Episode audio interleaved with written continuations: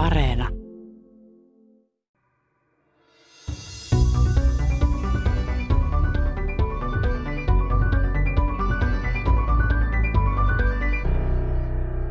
Kiihtyvä kehitys tekoälyn, robotisaation ja aivotutkimuksen saroilla on tuonut jonkinlaista vauhtisokeutta. Tulevaisuuden teknologioille maalaillaan päätä huimaavia mahdollisuuksia, jotka aiemmin olivat totta vain tieteiskirjallisuudessa. Tavallisen kehitystä seuraavan kansalaisen ja toimittajankin on välillä vaikeaa saada selkoa siitä, mitkä tulevaisuuden visioista ovat löysää markkinointipuhetta ja mitkä skenaariot ovat jo toteutumaisillaan. Edellisen kerran huomasin ajattelevani tätä, kun katselin Elon Muskin tuon piilaakson johtotähden esiintymistä Neuralink-yhtiön julkistamistilaisuudessa tämän vuoden elokuussa.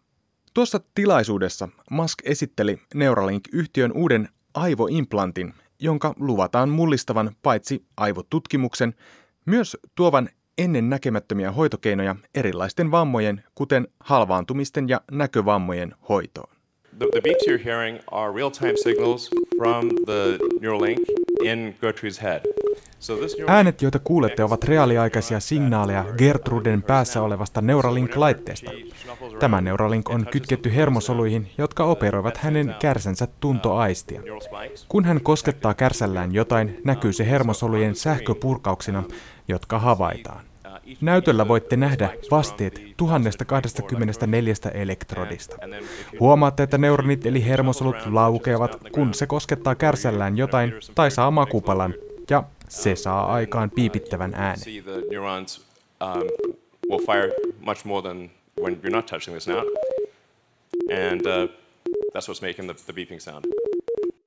Alun perin eteläafrikkalainen Elon Musk on Yhdysvaltojen piilaakson kansikuva poika, eräänlainen airut, joka tuotteistaa ja lupaa niitä asioita, joita muut yritykset eivät vielä osaa tai uskalla. Nettimaksamisen, sähköautoilun ja avaruusmatkustamisen mullistamisen jälkeen Elon Musk, tuo piilaakson kultasormi, haluaa nyt valoittaa ja kartoittaa ihmismielen. Neuralink-yhtiön nyt esitelty tuote on implantti, jonka avulla pystytään luomaan suora yhteys aivoihin ja jopa ajatuksiin, ainakin joskus hamassa tulevaisuudessa. Tällä hetkellä Neuralinkin kehittämää implanttia on kokeiltu vasta eläinkokeissa. Elävän ja ainakin päällisin puolin hyvinvoivan possun otsalohkossa kerrottiin olevan 23 mm levyinen ja 8 mm syvyinen kartiomainen laite. Neuralinkin Esittelytilaisuudessa aivokäyrät piirtyvät reaaliaikaisina suoraan Gertrud-nimisen sian aivoista. Tuon pikkiriikkisen laitteen 1024 ihmishiusta ohuempaa elektrodia on kytketty Gertrudin aivoissa kärsän tuntoaistimuksista vastaaville alueille aivokuorta. Näitä aivoista nauhoitettuja signaaleja on tarkoitus analysoida kehittyneillä tekoälyillä. Elon Musk ja Neuralinkin tutkijat lupailevat, että pian pystymme analysoimaan ajatuksia, tilaamaan sen Tesla-auton ajatuksen voimalla ja mahdollisesti myös ohittamaan ja korjaamaan useita neurologisia sairauksia ja jopa vammoja. Rammat kävelevät ja sokeat näkevät. Halleluja. Oikeastaan voisi ottaa esimerkiksi silmän verkkokalvon. Sinnehän muodostuu kuva. Meillä on linssi silmässä, joka muodostaa kuvan tuonne verkkokalvolle. Ja verkkokalvo on osa aivojen hermoverkko. Siellä on hermosoluja ja ne on tavallaan niin kuin aivojen osa. Jos me pystyttäisiin mittaamaan tai haluttaisiin mitata sieltä verkkokalvon toimintaa, niin kyllähän siellä on se kuva.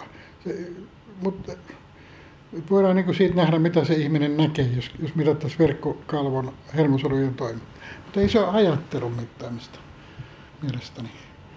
Hmm. Vaikka siitä nyt nähdään, mikä kuva siellä on, mitä ihminen katselee, mutta ei se ole ajattelun mittaamista. Näin Aalto-yliopiston neurotieteen ja lääketieteellisen tekniikan laitoksen johtaja, professori Risto Ilmoniemi. Hän on jokseenkin varovaisempi lähitulevaisuuden kehityksen suhteen.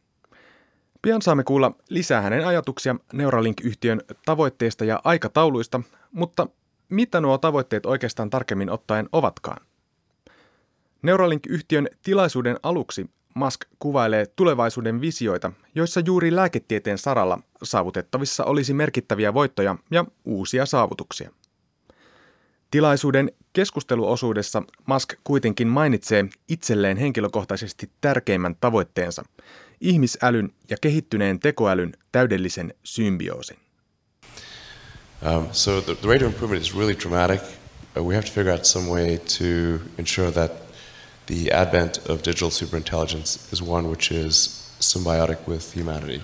I think that's the single biggest existential crisis that we face and the, and the most pressing one. Ihmisälykkyyden kyvyissään ylittävä tekoäly on Piilaakson ja tekoälytutkimuksen hellimä tavoite ja määränpää, joka jakaa mielipiteitä ja näkemyksiä. Jotkut vertaavat huippuälykkään tekoälyn kehittämistä jopa ydinaseen kaltaiseen keksintöön. Se mullistaisi maailman, mutta toisi samalla ihmiskunnalle uusia eksistentiaalisia uhkia. Tiedätte varmaan sen villiksi menneen tekoälyn, vaikka nyt siitä avaruusseikkailu 2001 elokuvasta tai Terminator-elokuvasarjasta. Superälykkään tekoälyn kohtaava ihminen on se asia, jota varten Elon Musk haluaa loppujen lopuksi rakentaa ihmisaivojen ja tekoälyn symbioottista liittoa. Periaatteessa tällaisella väylällä, jossa on kymmeniä tuhansia tai vielä enemmän näitä kontakteja, niin saadaan kyllä periaatteessa välitettyä informaatiota, tietoa ja mitattua sitä. Mutta se on vähän niin kuin syöttäisi suomalaiselle tavalliselle ihmiselle hirveän määrä noita kiinalaisia kirjaimerkkejä. Et, et, ei, ei se tieto sillä tavalla mene. Pitäisi ymmärtää se, miten, mikä on se koodi. Ja sitten sitä paitsi, niin tämä on aina hyvin rajoitettu. Vaikka meillä olisi miljoona kytkentää sinne, niin se on hyvin vähän. Aivoissa on lähes 100 miljardia hermosoluja, yli 80 miljardia hermosoluja. Ja, ja tota, jos sinne vain muutamiin paikkoihin tehdään kytkentä, niin on vaikea kuvitella, että sinne saadaan jotain järkevää informaatiota. Tässä kaikessa edellä kuvatussa, hyvät kuulijat, on vain yksi jakso saagassa, jonka pääarkkitehtinä Elon Musk esiintyy. Musk ei tietenkään itse ole ainoa ihminen, joka näitä valtavia yrityksiä, innovaatioita, tulevaisuuden visioita ja kehityskulkuja rakentaa. Vaikka Musk on kieltämättä yksi mielenkiintoisimmista ja rohkeimmista teknologiayritysten synnyttäjistä ja kasvattajista, on takana kuitenkin kokonainen keksijöiden, insinöörien ja suunnittelijoiden armeija – Ilkeät kielet arvioivatkin edellä kuvatun Neuralink-yhtiön tilaisuuden olleen ennen kaikkea uusien kykyjen houkuttelemiseen tähtävä rekrytointitilaisuus. Elon Muskissa kiteytyy paljon piilaaksosta. Loputon yrittelijäisyys, vankkumaton usko teknologioiden kykyyn ratkaista suuriakin ongelmia, luova hulluus, ennen näkemättömien asioiden kokeileminen, rajojen rikkominen ja menestys. Toisaalta myös paisutellut lupaukset, biljonäärien yksinvalta ja suuruuden hullut visiot niin hyvässä kuin pahassa. Omien sanojensa mukaan Musk haluaa visioida ihmiskunnalle tulevaisuuden, joka ei ole surullinen. Nyt Neuralink-yhtiön esimarssin myötä otetaan kuitenkin suunta johonkin sellaiseen, joka ylittää jopa Facebookin ja Googlen datatalouden algoritmien läpipääsemättömät verkostot. Elon Musk haluaa luoda suoran yhteyden aivoihisi. Tässä kiteytyy mielestäni jo pelkästään ajatuksen tasolla jotain olennaista piilaakson suhteesta ihmiseen. Ihmiskehon vammautuminen ja hermoston häiriöt halutaan voittaa kirjaimellisesti pulttaamalla tekoäly otsalohkoosi. Elon Muskin meille lupaamassa tulevaisuudessa voit siis tilata itseohjautuvan Tesla-auton ajatuksen voimalla oven eteen. Mutta ei oteta vielä pureskelematta kaikkea tätä meille hypetettyä ajatusten lukua ja itseohjautuvaa tekoälyä. Elon Musk on jäänyt kiinni paisutelluista lupauksista ja ylitoivekkaista aikatauluista. Onpa häntä vastaan nostettu oikeusjuttu koskien tämän Twitterissä esittämänsä vääräksi osoittautunutta väitettä Tesla-yhtiön osakkeiden ostamisesta pois markkinoilta. Onko siis uskomista hänen lupauksiinsa ajatusten lukemisesta? Jopa ajatusten ja taitojen lisäämisestä aivoihin joidenkin vuosikymmenten kehityksen jälkeen?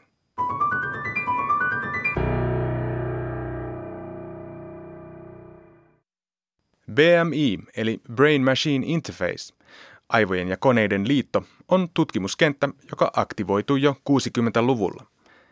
Keskeisiä edistysaskeleita on saavutettu eläinkokeilla, mutta etenkin viime vuosikymmeninä edistysaskeleita on saavutettu aivokuoren signaaleja non-invasiivisesti mittaamalla. Tämä tarkoittaa siis ilman kirurgisia toimenpiteitä tai aivoihin yhdistettäviä laitteita. Puolestaan invasiivisesti eli aivojen sisään tai pinnalle asennettavilla elektrodeilla on saavutettu tärkeitä edistysaskeleita lääketieteessä, muun muassa Parkinsonin taudin oireiden hidastamisessa. Tuossa hoitomuodossa aivojen syvempiin osiin upotetaan elektrodeja, jotka stimuloivat hermosoluja. Neuralink-yhtiön uusi innovaatio näyttäisikin tällä hetkellä liittyvän lähinnä prosessin teollistamiseen ja kustannusten alastuomiseen. Kirurginen operaatio, jolla elektrodit asennetaan aivoihin, on tarkoitus toteuttaa täysin koneellisesti ja robotisaation avulla. Näin kustannuksia saataisiin alas ja prosessista nykyistä huomattavasti nopeampi. Ilmeisesti myös asennettavien laitteiden koossa ja laadussa on saavutettu Neuralinkin toimesta joitakin edistysaskeleita. Osaammeko vielä edes kuvitella, minkälaisia edistysaskeleita tällaisten innovaatioiden kautta voitaisiin saavuttaa, vai ovatko nyt annetut lupaukset pelkkää sijoittajien rahojen ja uusien kykyjen metsästämiseksi kerrottua markkinointia?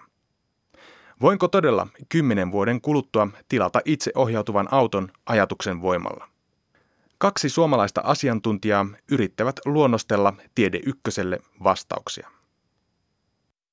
Mutta se, että niinku voitaisiin ohittaa esimerkiksi puhe tai kirjoitus ihmisten välisessä kommunikaatiossa ja välittää se informaatio suoraan elektronisesti, niin on nykytiedon valossa kyllä hyvin utopistista, koska me ei tunneta miten informaatio on koodautunut vähän niin kuin isommassa mittakaavassa aivoissa, että miten joitakin ajatuksia voitaisiin sinne syöttää. Tämä on hyvin utopistista. Luulisin, että se on mahdotonta edes satojen vuosien päästä. Ei varmasti ei tällä toisella onnistu. Näin totesi Aalto-yliopiston neurotieteen ja lääketieteellisen tekniikan laitoksen johtaja professori Risto Ilmoniemi. Teknillisen fysiikan professori Ilmoniemi on maamme tärkeimpiä asiantuntijoita aivokuvantamisen nopeasti kehittyvällä tieteen alalla. Hän tunnustautuu jonkinasteiseksi Elon Muskin ihailijaksi, mutta hänkään ei voi täysin sulattaa kaikkia lupauksia vaikkapa aikatauluista, joita Elon Musk ja Neuralink ovat tulevasta kehityksestä antaneet. No Elon Musk on tietysti äärimmäisen mielenkiintoinen henkilö. Hän on visionääri ja, ja, ja ajattelee pitkälle tulevaisuuteen.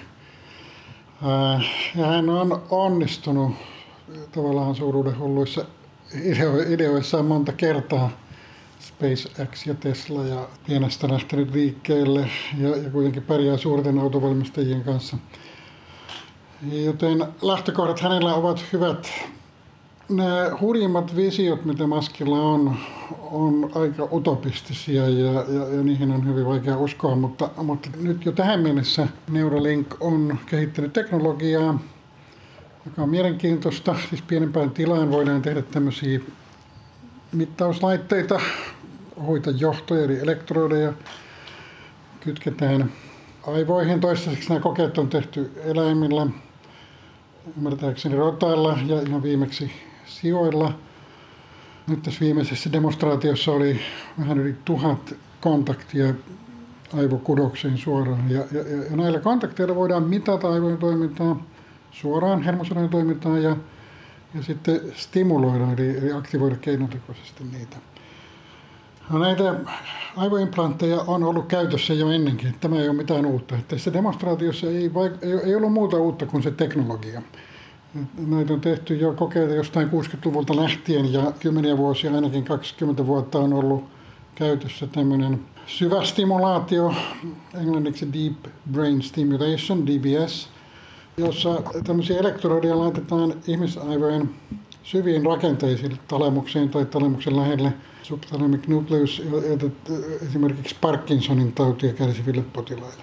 Helsingissäkin niitä leikkauksia tehdään suurin piirtein joka toinen viikko ja maailmassa lienee noin 100 000 potilasta, joilla on tämmöinen aivoimplantti, siis sähköinen stimulaattori, joka vaikuttaa positiivisesti näihin Parkinsonin potilaiden ja, ja muiden esimerkiksi vapinasta kärsivien potilaiden hyvinvointiin. Sitten on stimulaattoreita, joilla hoidetaan sietämättömästä kivusta kärsiviä ihmisiä aivojen pinnalle voidaan asentaa tämmöisiä stimulaattoreita. Et ei mitään uutta tässä aivostimulaatiossa sinänsä, Mutta se teknologia, jota, jota Musk kehittää suurella innolla ja visionäärisesti ja suurella rahalla, hänellä on, hän ei tarvitse hakea apurahoja, hänellä on itsellä rahaa, että se, se niin kuin nopeuttaa sitä ja, ja sitten hän on hyvin kunnianhimoinen. Et mä odotan tästä uutta, uutta teknologiaa, mutta se, että niin voitaisiin ohittaa esimerkiksi puhe tai kirjoitus ihmisten välisessä kommunikaatiossa ja välittää se informaatio suoraan elektronisesti, niin on nykytiedon valossa kyllä hyvin utopistista, koska me ei tunneta, miten informaatio on koodautunut vähän niin kuin isommassa mittakaavassa aivoissa, että miten joitakin ajatuksia voitaisiin sinne syöttää. Tämä on hyvin utopistista. Luulisin, että se on mahdotonta edes satoja vuosien päästä. Ei varmasti, ei tällä toisella onnistu. Mutta se on niin kuin Maskin tavoite, saada tämmöinen tietokoneen ja ihmisaivojen välinen liitäntä vähän niin kuin uusi aisti, mutta niin, että, että voidaan tuhatkertaisella nopeudella syöttää tietoa, että menee Dostojevski vielä nopeammin kuin Väyryselle sinne. Ja tätä, on, on äärimmäisen vaikea uskoa, että tässä on mitään mahdollisuuksia. Mutta kun, kun pyritään näihin huimiin tavoitteisiin, niin siinä voidaan saada hyödyllisiä välitavoitteita potilaille. Tehokkaampia keinoja auttaa ihmisiä, joilla on esimerkiksi halvaantuneille esimerkiksi, jotka eivät pysty liittämään käsiä, niin voidaan sitten mitata aivoista aivojen toimintaa ja välittää se signaali joko, joko lihaksiin tai sitten robotiikkaa vaikkapa niin kuin keinokäteen tai, tai pyörätuoliin, että voidaan niin kuin, ikään kuin ajatuksen voimalla ohjata pyörätuolia. Näitä ei ole nyt käytössä tämmöisiä, niitä on ollut jo parikymmentä vuotta kokeilukäytössä tämmöisiä tietokoneen aivon, aivojen kytkentöjä, brain computer interface.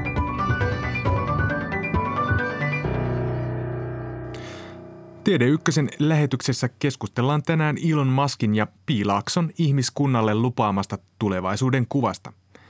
Aalto-yliopiston professori Risto Ilmoniemi ei siis ole Elon Muskin tavoin valmis lupaamaan meille ajatusten lukemiseen ja niiden yksityiskohtaiseen siirtelyyn kykenevää teknologiaa tällä vuosisadalla, vaikka tietyllä tapaa tulkittuna ajatusten lukemisessa onnistutaan jo nykyään muun muassa aivojen pintakerroksissa olevalta liikeaivokuorelta. Syyt Ilmoniemen pessimismiin löytyvät lähinnä siitä, että aivotutkimuksen suuremmassa kokonaiskuvassa tiedämme edelleen melko vähän tai pistemäisesti niistä tavoista, joilla aivojen sähkökemia ajatuksiksimme järjestyy. Elon Musk näyttäisi siis Neuralink-yhtiönsä kanssa hyppäävän suoraan joidenkin sellaisten aivokuvantamisen tutkimuskentän ongelmien ylitse tai ohi, joiden ratkaisemiseen on käytetty vuosikymmeniä tutkimustyötä ja saavutettu joitakin alustavia tutkimustuloksia. Ei siis ole ihme, että Maskin uusin aluevaltaus Neuralink ja sen lupailemat teknologiset kehitysaskeleet herättävät intohimoja myös aivokuvantamisen tutkijoissa ja tutkimuskentässä.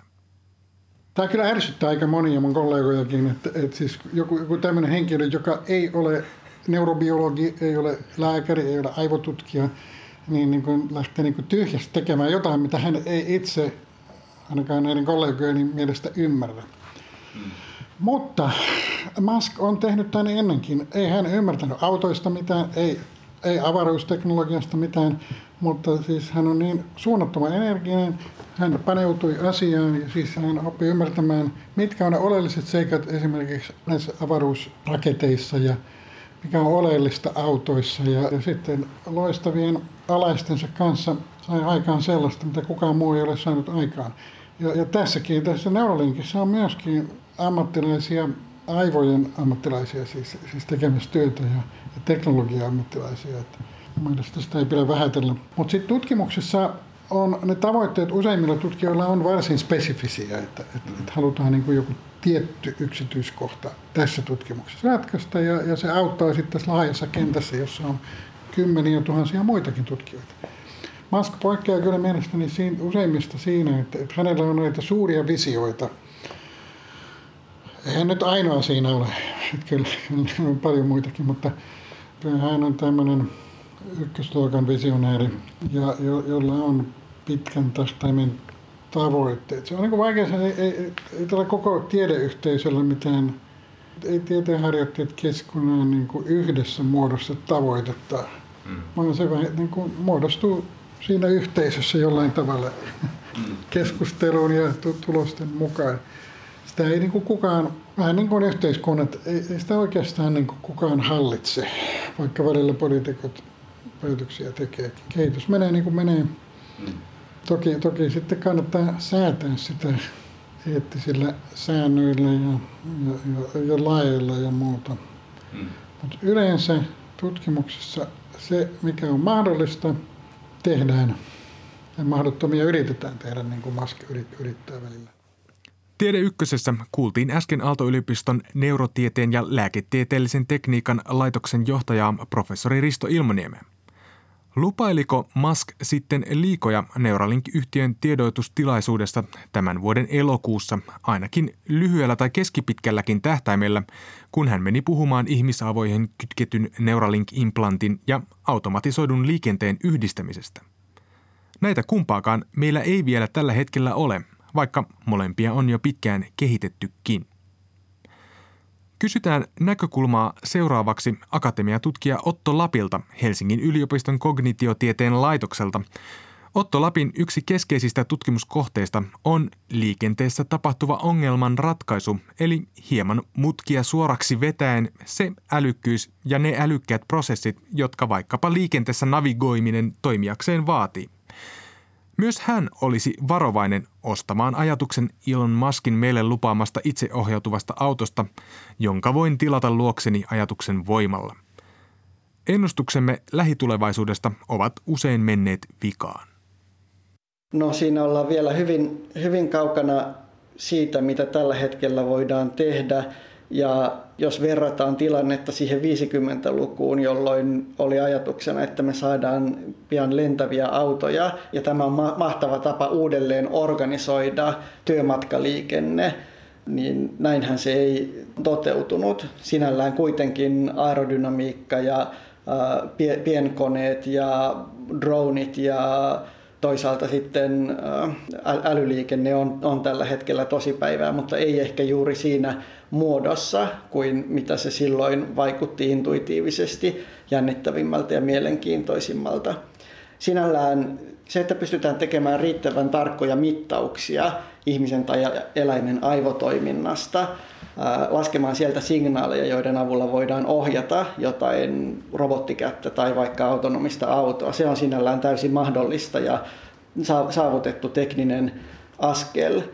Se onko se sitten käyttöliittymänä hyvä vai ei, jos jokainen ajatus, joka minulle pulpahtaa päähän, toteutuisi maailmassa, se ei ehkä välttämättä olisikaan paras mahdollinen skenaario. Että sinällään se, että meidän täytyy fyysisesti tehdä asioita, on myös hyvä suodatin sille, että mitä kaikkea ryhdytään tekemään. Ja, ja sinällään ne suurimmat haasteet mekaanisten järjestelmien ohjaamisessa ei sinällään liity tosiaan siihen motoriikkaan tai siihen liikkeen itsensä toteuttamiseen. No akatemiatutkija Otto Lappi, onko tässä Piilaakso nyt haukannut liian ison palasen mielestäsi, kun se yrittää saada itseohjautuvan liikenteen tapahtumaan? Meneekö siihen vielä kymmeniä vuosia vai onko minkälaisia ennusteita tutkimuskentässä on tällä hetkellä, että kuinka kaukana ollaan täysin itseohjautuvasta liikenteestä? Arvauksia on turha mennä heittämään, koska jos tiedettäisiin, missä ollaan, niin sanotaan näin, kun, kun lähdetään tekemään pitkän välin arvauksia, niin ollaan pohjimmiltaan koko ajan tuntemattoman äärellä. Eli jos, jos ajatellaan, vaikka, ajatellaan vaikka just liikenteen muuttumista teknologian seurauksena. Joskus 50-luvulla ajateltiin, että lentävät autot on aivan nurkan takana ja sitten täältä lähi, lähiöstä lähtee tämä keskiluokkainen isä kravatti kaulassa, sal, salkku kädessä lentävällä autolla keskustaan töihin ja äitiä hoitamaan niitä kahta lasta. Nyt y- yhteiskunta on aika paljon muuttunut, liikennejärjestelmä on muuttunut hyvin paljon, mutta ei ollenkaan sillä tavalla kuin ehkä olisi ajateltu. Eli ihmiset on hyvin huonoja yleensä ennustamaan pitkän aikavälin trendejä. Myös itseajavat autot oli jo silloin 5-60-luvulla jo nurkan takana, mutta sitten ne ei ollutkaan, koska tuli yllätyksiä. Ja jos katsoo ennustamisen historiaa, niin se, mitä voidaan ennustaa, on se, että ennusteet menevät pieleen, mutta ei paljon sen enempää. I'm really quite close to, I'm very close to the, to the cutting edge in AI. Olen hyvin lähellä tekoälytutkimuksen terävintä huippua ja se todellakin kauhistuttaa minuakin. Se kykenee paljon suurempiin asioihin kuin tuskin kukaan tietää tällä hetkellä. Sen kehitys on eksponentiaalista. Tämän voi nähdä asioista kuten AlphaGo, joka 6-9 kuukaudessa eteni tasolta, jossa se ei pystynyt voittamaan keskiverto ihmispelaajaa, tasolle, jossa se voitti Euroopan mestarin ja sitten se voitti maailmanmestarin. Tämän jälkeen se kykeni voittamaan kaikki ihmiset pelatessaan yhtä aikaisesti näitä vastaan. Sitten tuli Alpha Zero, joka murskasi AlphaGoon 100-0, ja tämä tekoäly oppi vain pelaamalla itsekseen. Se kykenee periaatteessa pelaamaan mitä tahansa peliä, jonka säännöt sille annetaan ja nousemaan siinä yli inhimilliselle tasolle. Kukaan ei odottanut tätä kehityksen nopeutta. Jos kysyt tästä samoilta asiantuntijoilta, jotka eivät usko varoituksiini tekoälyn nopeasta kehityksestä, tulet huomaamaan, että heidän veikkaustensa tarkkuus on melko huono. That I'm saying. I think you will find that their predictions for things like Go and, and other and, and other uh, AI advancements have uh, their, their batting average is quite weak. It's not good. Se, että ennusteet eivät ole tähän mennessä osuneet kovinkaan hyvin kohdilleen, ei ole hidastanut piilaakson pellepelottomia, joista Elon Musk on se kuuluisin ja näkyvin. Itseohjautuva liikenne on ollut jo pitkään aivan nurkan takana ja jollakin aikataululla se varmasti toteutuukin. Sen verran pelimerkkejä ihmiskunta, tiede ja tuotekehittely sen toteuttamiseen tällä hetkellä panostaa. Toistaiseksi vaikkapa erilaisissa säätilanteissa toimivat ratkaisut ovat vielä jättäneet turvallisuutensa ja toimivuuden kannalta toivomisen varaa. Mikäli tulkitsen oikein akatemiatutkija Otto Lapin ajatuksia, niin yksi syy tähän saattaa löytyä siitä, miten lähestymme itseohjautuvan liikenteen vaatiman tekoälyn toteuttamista. Me usein, usein arvioidaan tehtävien vaikeutta tai vaativuutta sen perusteella, miten helppoja tai vaikeita ne on meille itse suorittaa.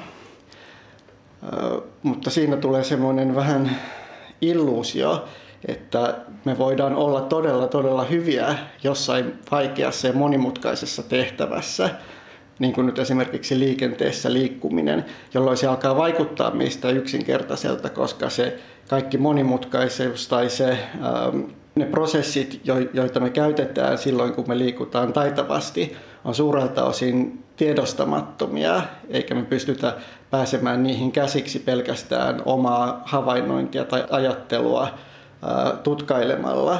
Meidän täytyy tehdä mittauksia ja laskennallisesti mallintaa sitä aivojen ja kognition toimintaa, jotta me ymmärretään, miten se meidän järjestelmä toimii. No mitkä ovat sitten tutkijan näkökulmasta olleet niitä suurimpia läpimurtoja tähän mennessä? Kuitenkin jonkinlaista autopilottia ainakin markkinoidaan jo markkinoilla olevissa automalleissa, niin milloin edellisen kerran tutkija sanoi vau nähdessään uuden edistysaskeleen tässä matkalla kohti itseohjautuvaa liikennettä? Tekoäly ja syvät hermoverkot on menneet eteenpäin ihan hurjasti ja myös robotiikka on mennyt eteenpäin todella, todella paljon viimeisen kymmenen vuoden aikana. Ne on kaksi vähän eri asiaa. Robotiikka tarkoittaa siis sitä, että me saadaan se auto tai humanoidirobotti tai nelijalkainen robotti kävelemään, rullaamaan, ohjaamaan halutulla tavalla. Se on tämmöinen säätötekninen ongelma ja siinä on menty hurjasti eteenpäin siinä, miten esimerkiksi just kävelevät robotit pysyy pystyssä, pystyy pitämään tasapainon ja liikkumaan erilaisilla alustoilla ja manipuloimaan ympäristöään.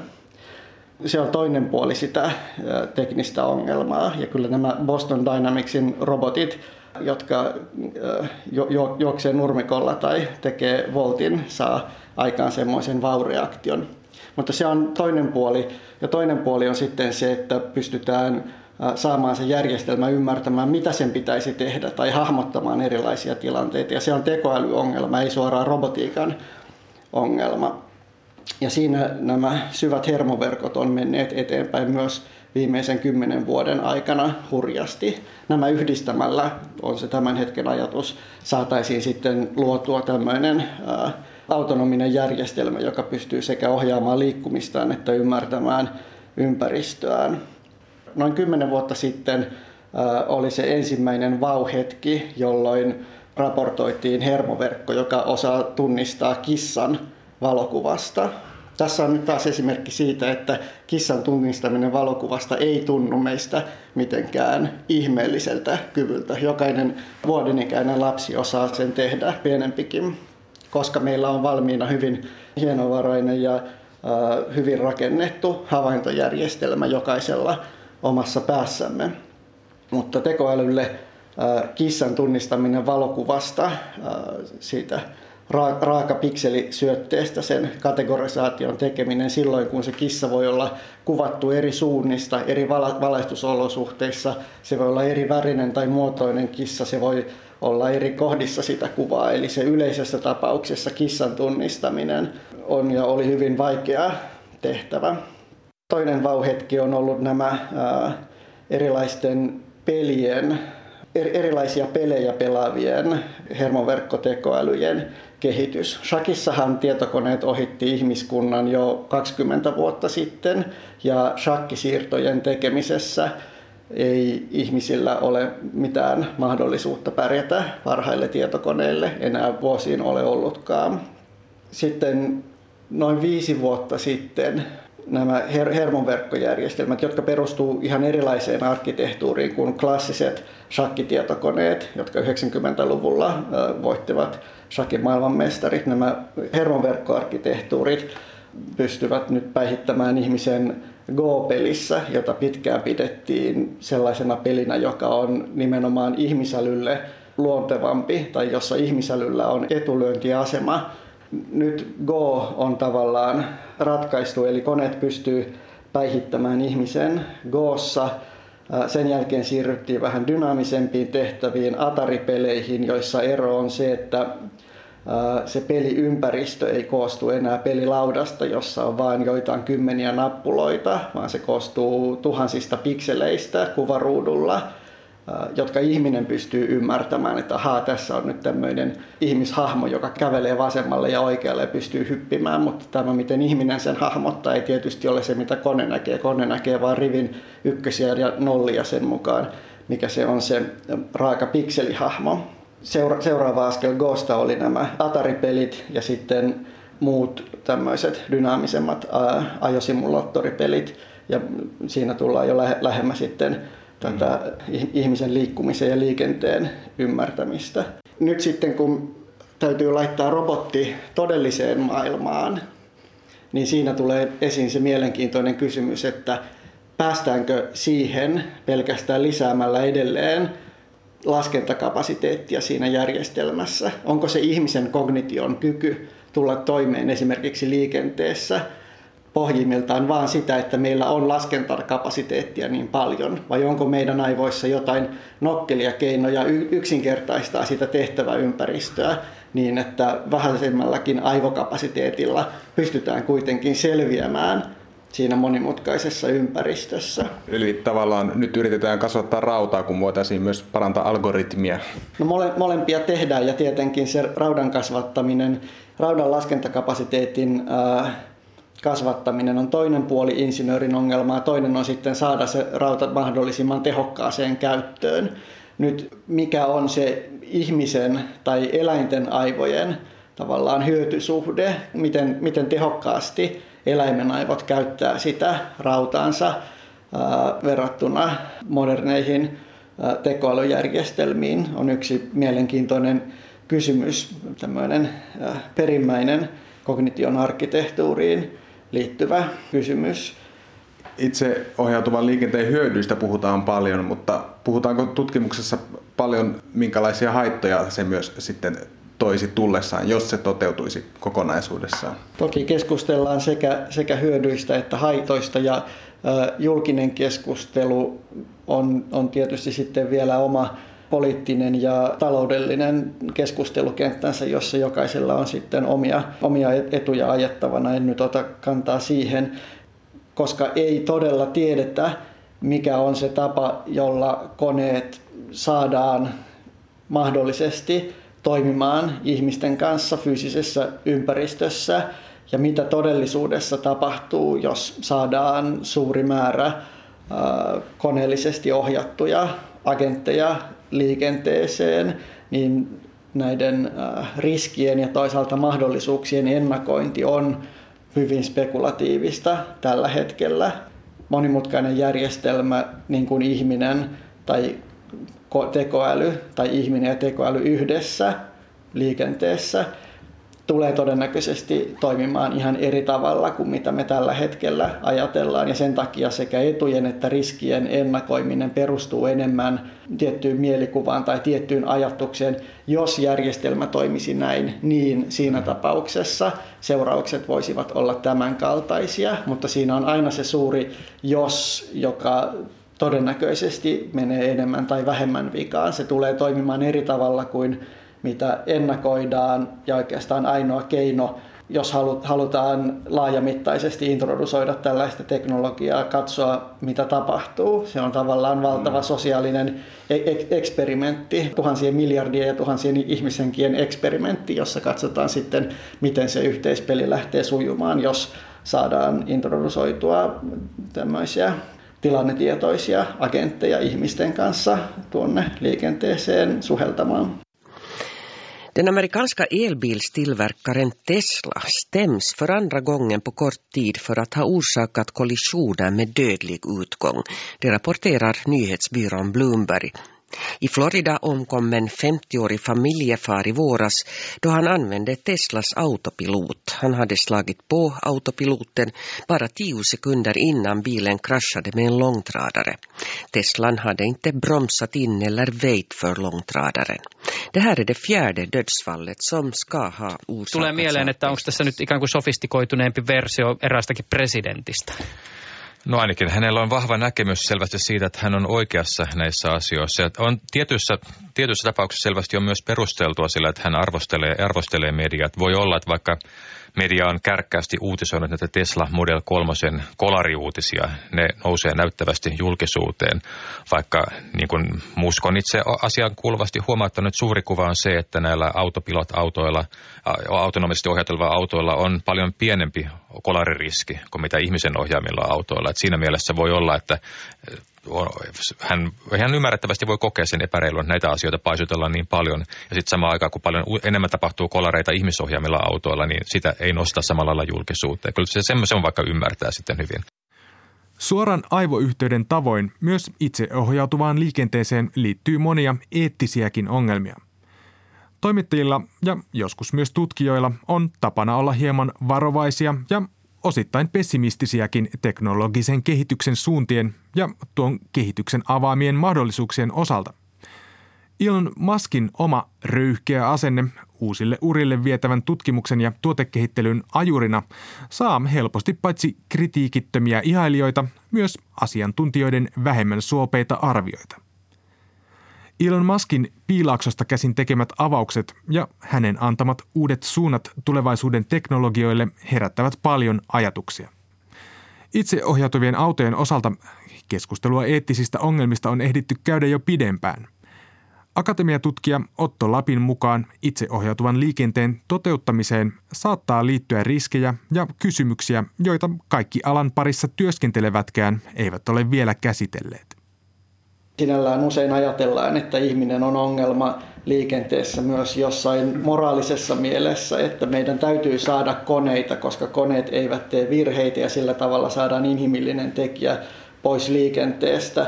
Itseäni aina vähän ihmetyttää se ajatustapa, koska jos me katsotaan mitä tahansa nykyistä ää, laitetta, tietokoneet, puhelimet, TV, muut, ne eivät ehkä tee virheitä siinä mielessä, että ne toimivat hyvin luotettavasti, mutta se ei tarkoita, että ne aina toimisivat sillä tavalla kuin me halutaan tai että ongelmia ei syntyisi.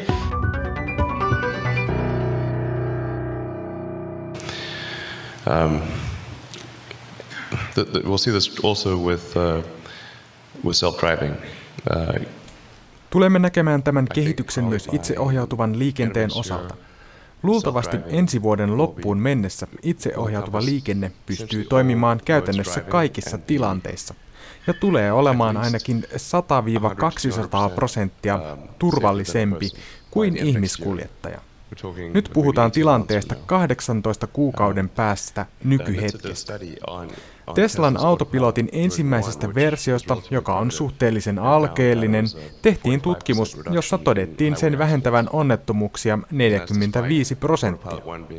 Näin vaikka kyseessä on vasta ensimmäinen versio. Versio 2 tulee olemaan ainakin kaksi tai kolme kertaa parempi tässä vertailussa. Se on nykyisin Teslan autoissa käytössä oleva autopilotti. Eli tässä on laajempi mielenkiintoinen kysymys myös sitten sen riskienhallinnan näkökulmasta, johon nyt ehkä tässä ei voi kovin paljon mennä, mutta se riskien rakennehan muuttuu hyvin paljon, jos tuodaan järjestelmään paljon tällaista konnektiviteettia ja uusia koko järjestelmään yhdellä kertaa vaikuttavia tekijöitä. Koko systeemin lamauttuvat ongelmat muodostuu sitä mahdollisemmiksi, mitä enemmän kaikki järjestelmät on linkittyneitä toisiinsa. Tai jos ajatellaan liikenneonnettomuuksia, niin tällä hetkellä ne on hyvin lokaaleja ongelmia, eli siis ne yksittäiset ihmiset, jotka joutuu siihen onnettomuuteen, on vaikeuksissa, mutta se ongelma ei pääse leviämään koko systeemiin. Se liikenneonnettomuudet ei voi tarttua ihmisestä toisiin, toiseen, koska se systeemi ei ole kytkeytynyt, kun taas sit, jos meillä on algoritmisia järjestelmiä, jotka ohjaa, ohjaa liikennettä, niin silloin yksi ohjelmistopäivitys, joka tulee yhtä aikaa miljoonaan autoon, se mahdollinen ongelma kertaantuu miljoonakertaisesti. Eli siinä on tavallaan päinvastainen kuin vaikka lentäminen on hirvu, hirmuisen turvallista, koska jokainen onnettomuus on paikallinen. Se rajoittuu vain siihen yhteen lentokoneeseen, mutta kaikki turvallisuustoimenpiteet ja mitä siitä opitaan leviää läpi koko järjestelmän. Päinvastainen tapaus on sitten se, että uhat tai e-, epävarmuustekijät, jotka liittyy uuteen teknologiaan, pääsee leviämään läpi koko järjestelmän. Eli monenlaisia kompastuskiviä voidaan vielä nähdä itseohjautuvan liikenteen voittokulun edessä. Ainakin akatemiatutkija Otto Lappia kuunnellessa saattaisi kuvitella, että taksikuskit ja rekkamiehet ja naiset voisivat nukkua yönsä varsin rauhassa. Tämän Tiede Ykkösen keskipisteessä olevan Elon Muskin suunnitelmissa ovat kuitenkin hyvin toisenlaiset aikataulut niin itseohjautuvan liikenteen kuin aivojen ja koneiden yhdistämisen osalta. Yritetään nyt maalata edes asteen verran positiivisempaa kuvaa Elon Muskin kaavailemasta tulevaisuuden ihmisestä. Siitä ihmisestä, jonka otsalohkossa on Neuralink-yhtiön lisäominaisuuksia sinulle tuova pieni aivoihin kytketty nappi. Haluaisiko aivokuvantamisen asiantuntija professori Risto Ilmoniemi itse elää tuollaisessa maailmassa, jossa osa ihmisistä on ottanut tuollaisen laitteen itseensä ja olisi, no, vaikkapa muita onnellisempia? No henkilökohtaisesti mä olen sitä mieltä, että ihmiset saavat tehdä elämällä ihan mitä haluaa, ottaa huumeita, mitä tahansa, jos se on heidän ihan oikeasti vapaa tahto. Mutta tota, on tietysti ikävä nähdä, jos se johtaa johonkin negatiivisiin seurauksiin. Ja, ja onhan se mielen, olisihan se mielenkiintoista, mutta jos se johtaa johonkin laajamittaiseen ongelmaan, niin eihän semmoista nyt kukaan halua. Ja näitä on vähän vaikea kuvitella. Hmm. Mutta sano, niin kuin mä tuossa aikaisemmin sanoin, niin mä en usko, että tämmöinen tehokas, tehokas sähköinen aivojen toiminnan tehostaminen toteutumaan ainakaan tällä vuosisadalla ja niin kuin ne maskin utopiat ei, ei kyllä toteudu koskaan. Se on, se on ihan varma mielestäni.